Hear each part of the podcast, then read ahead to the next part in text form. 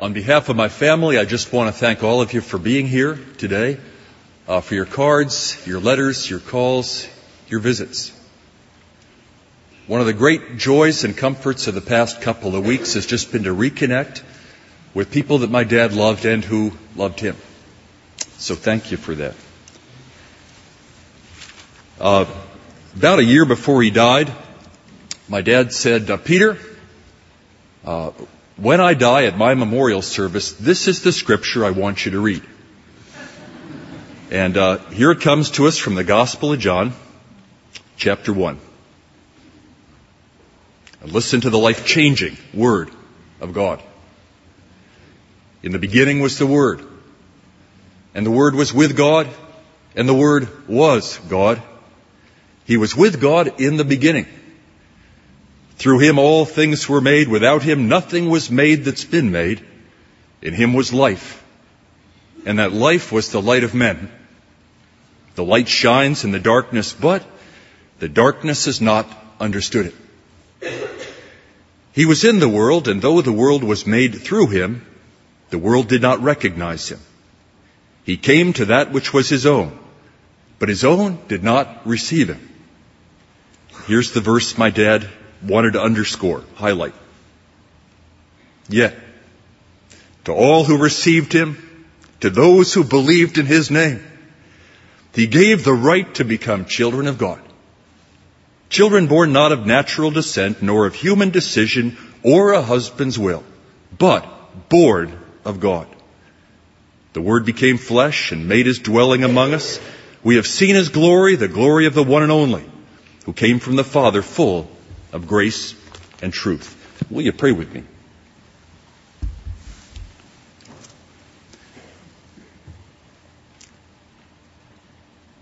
Lord, we pray now that uh, your word would come to us with full power and assurance of thy Holy Spirit.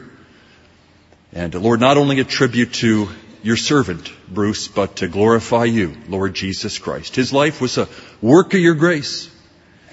We give you thanks for that. So speak to us now. We pray in your wonderful name, Lord Jesus. Amen. When I was about six, seven years old, someone asked me what my dad did for a living. And I replied candidly, uh, he rides the bus all day long. as far as I knew, that was true. My mom early in the morning, drop him off at the bus stop with other commuters, and he'd get on the bus, and at night she'd go pick him up again. And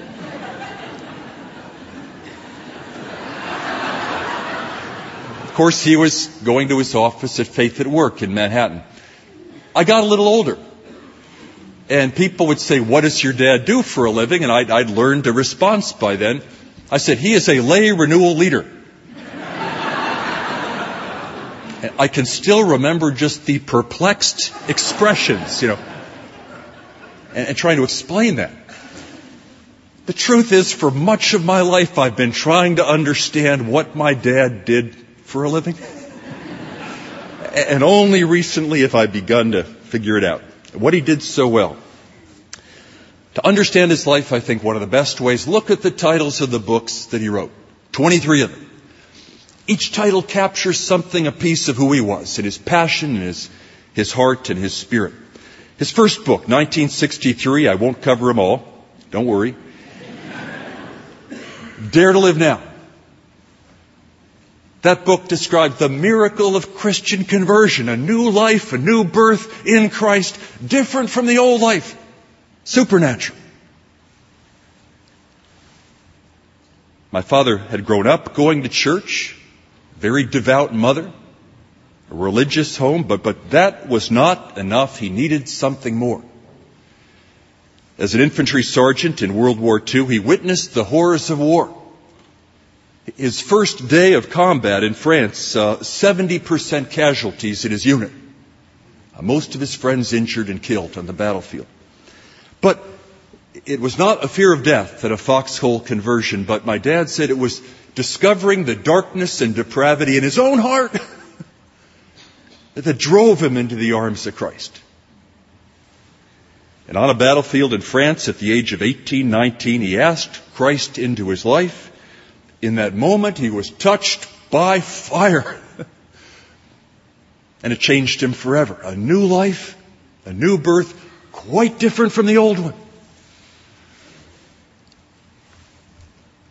But to all who received him, who believed in his name, he gave the right to become children of God, the King. And my dad spent his life proclaiming that message. Dare to live now. There's a life in Christ. Have you found it? Another book he wrote was Setting Men Free, and my dad's driving purpose was to set men and women free who were bound up. Years ago, he received a letter from a, a man who'd served with him in World War II. My dad pulled out the letter one Christmas and said, I want you to hear this letter that a guy wrote me. I served with him in the army. Well, the man in that letter remembered how in the winter of 1944, Battle of the Bulge, coldest winter on record, 1944. This is what he wrote. He says, Sergeant Larson, you probably don't remember me, but I'll never forget you. He said, in those mornings that were bitter cold and we were half frozen to death, you would be the first one up and coming to our foxholes and lifting us to our feet and walking us around until we could stand on our own.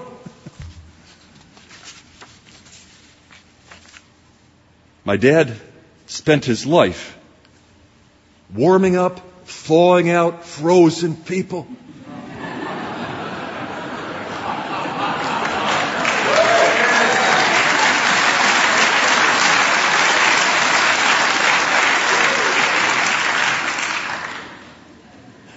Some frozen by sin and guilt, others frozen by religion. Frozen people. He breathed upon them the Holy Spirit and touched them and hugged them and they warmed him up.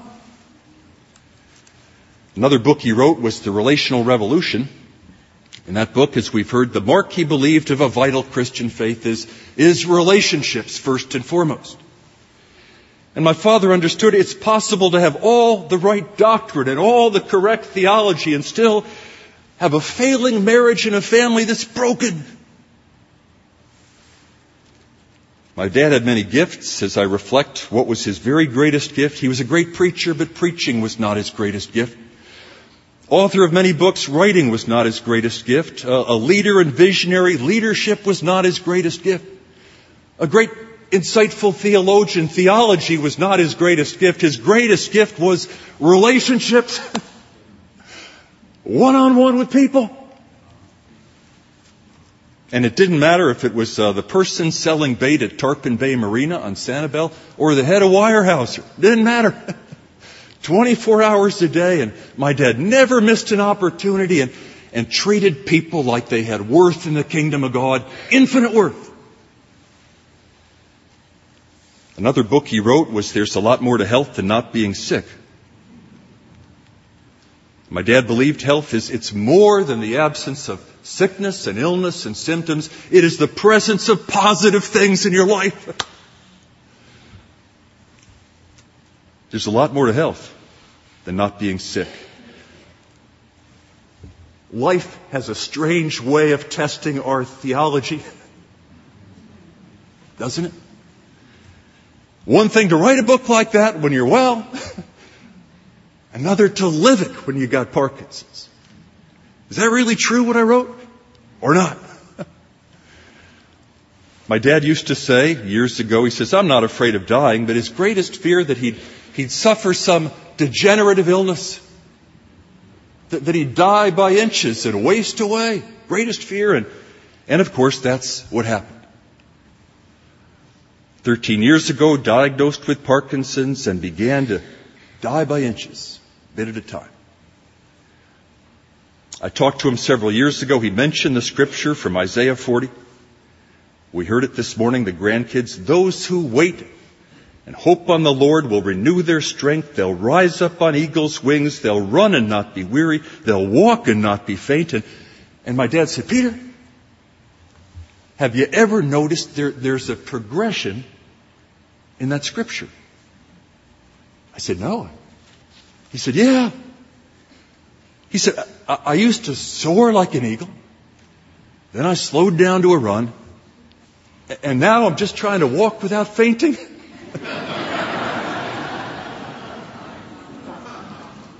Another book he wrote was The Edge of Adventure with Keith Miller. For my dad, life was a grand adventure and he, he lived on the edge of adventure. Most families, when they go on vacation in the summer, they, they go for a week to the beach or the mountains. My, my dad, though, it was always these epic adventures. Whether we wanted to go or not. One year, 1964, he'd read Travels with Charley by John Steinbeck. And he got a plan. We'd buy a Volkswagen bus and we'd, we'd drive deep into Mexico from New Jersey.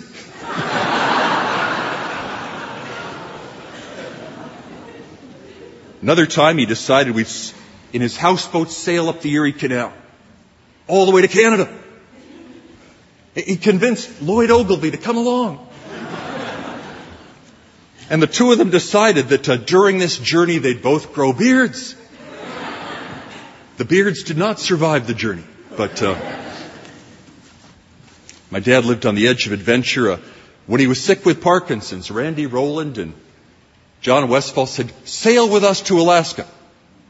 My dad said, sure. And along the way they were almost shipwrecked and boat almost went down and uh, they survived that. Edge of Adventure. Another book my dad wrote with Keith Miller, The Passionate People. Dad lived with a passion was never dimmed by Parkinson's if you visited him. His favorite fictional heroes, interestingly, were Don Quixote, Zorba the Greek, and the Music Man. Men of large dreams and boundless enthusiasm.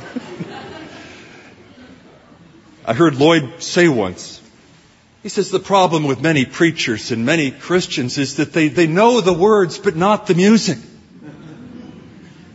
My dad was the music man a parade band. Finally, one of the last books he wrote was titled, I think the very last, Where Will You Be When You Get Where You're Going? A lot of people never ask that question in the eternal sense. Where will I be when I get the end of this trajectory of life? And My dad knew exactly where he was going. It's where he is now. It's with his master, his Lord, Jesus. That's where he was going. Where will you be? Where will you be when you get where you're going? Where will you be? Beyond the horizon line of death and eternity. Toward the end of his life, my dad often quoted John 21:18. Jesus speaking to Peter, we heard it earlier. Truly, truly, I say to you, when you were young, you girded yourself and walked where you would, but when you're old, you'll stretch out your hands, another will dress you and take you where you don't want to go. For a man who'd been a source of strength for so many, to be utterly helpless, frail, weak, and dependent, it was, he told me, humiliating. That was the hardest part. But he faced it all with grace, courage, even joy, and up till the end with humor. Humor. One last scripture I'd share with you, 1 Corinthians 2 verse 9. And often my dad quoted this, his last years. No eye has seen, no ear has heard, no heart of man has ever comprehended what God has prepared for those who love Him. My dad loved that verse and now at last is, is free from the prison of his body. Soaring again on eagle's wings. And has been reunited with Lily B., his mom, and Louis Evans Jr., who died a few weeks before him, Sam Shoemaker, Lee Whiston, Ken Kenneth Smith, Corrie ten Boom, Catherine Marshall, Don James, Norman Vincent Peale, Ralston and Sadie Young, Norman Grubb, Gert Behanna, Sam Elkins. And I'm reasonably certain if they have marching bands in heaven that uh, my dad will be leading the 76 trombones. Where will you be when you get where you're going? Have you discovered the great adventure of knowing Christ? There's none like it. I think if my dad could stand here today one last time and he, he wished he could preach one more time, he'd say to us, the time is now. Will you dare to live now? Amen.